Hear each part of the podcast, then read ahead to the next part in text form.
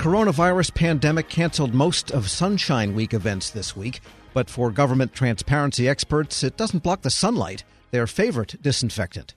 The Justice Department's Office of Information Policy gave awards to agencies that have made big strides in processing Freedom of Information Act requests. For how EPA's FOIA offices have improved operations, Federal News Network's Jory Heckman spoke to one of the award winners. Here's Region 8 FOIA officer Alan Engels. Last year, there was a realignment in the EPA, which moved the uh, FOIA offices all under the Office of General Counsel, which reconfigured where our office was in the region. And at the same time, the National FOIA Office was created to take on the easier FOIAs where there's information that's publicly available. So they took on the responsibility of immediately responding to those requests, leaving the region to process the more complex requests and actually have a little bit more time to reach out with requesters to understand their requests in a more clear manner and process those requests. So there's a little bit more hands-on on those more complex requests than we have had in the past because of the consolidation and the establishment of the National FOIA Office. In recent years, have you and your team seen an increase in the volume of FOIA cases coming in? And, and if so, how has that FOIA office overcome these kinds of challenges?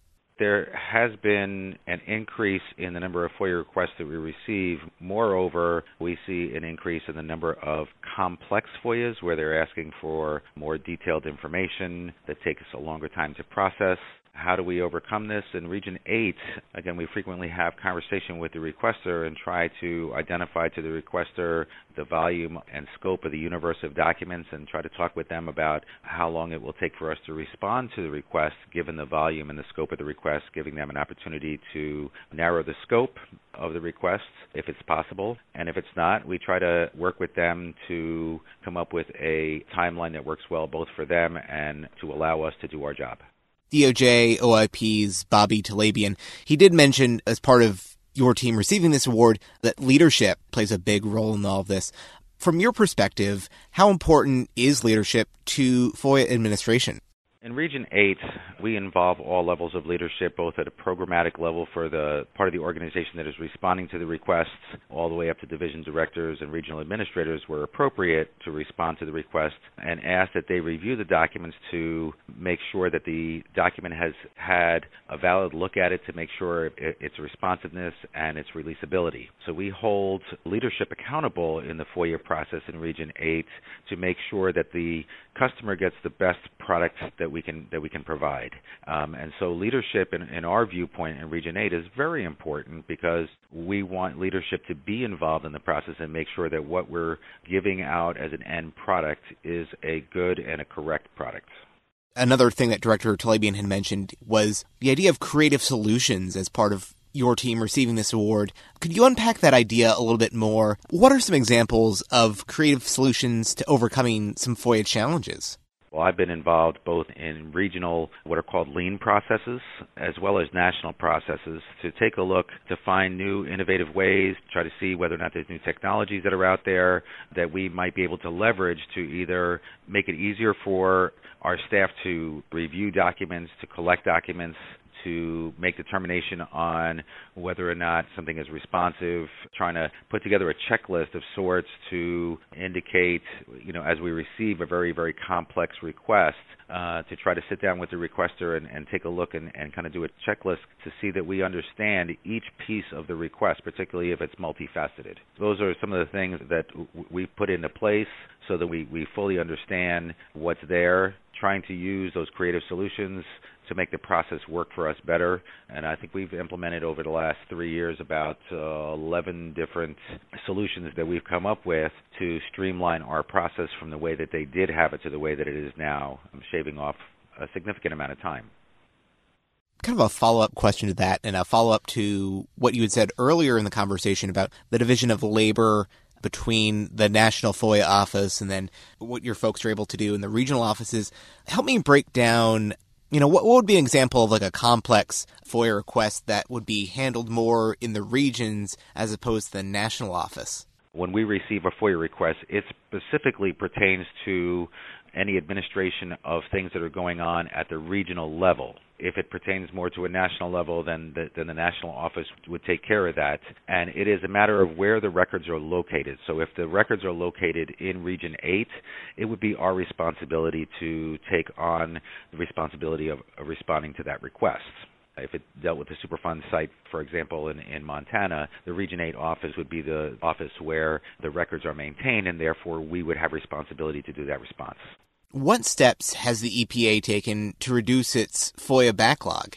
Well, again, I can speak to you from the Region 8 perspective. I take trying to process a, a, a, FOIA within the statutory timeline very, very seriously, and I feel it's, you know, doing due diligence and working with requesters to make sure that we understand the request to be able to respond to them as quickly as possible. In my office, as a matter of fact, out of the last 24 months, we've only had uh, backlogs in six of those months. So 18 out of 24 months, my office has not had a single backlog FOIA. I know that the agency had an 18% reduction last year as a whole for the EPA in the number of backlog FOIAs. Some of the things that we're doing in Region 8 are being noticed and implemented in other regions as well, and effectively helping to reduce the number of backlog FOIAs.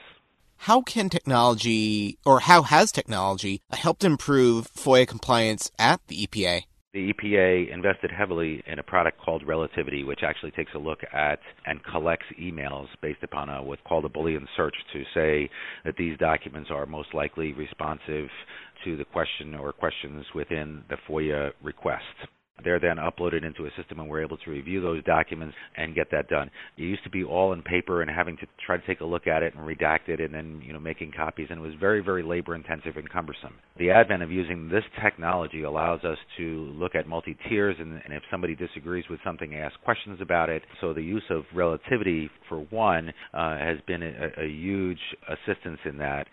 Secondly, the use of FOIA Online, which is a, is a records repository. So once I answer a FOIA a lot of folks don't know that they can actually use FOIA Online as a research tool. And I frequently go out and tell requesters, by the way, did you know that we've already answered your FOIA request? The information and the documents that you're seeking are already available in FOIA Online.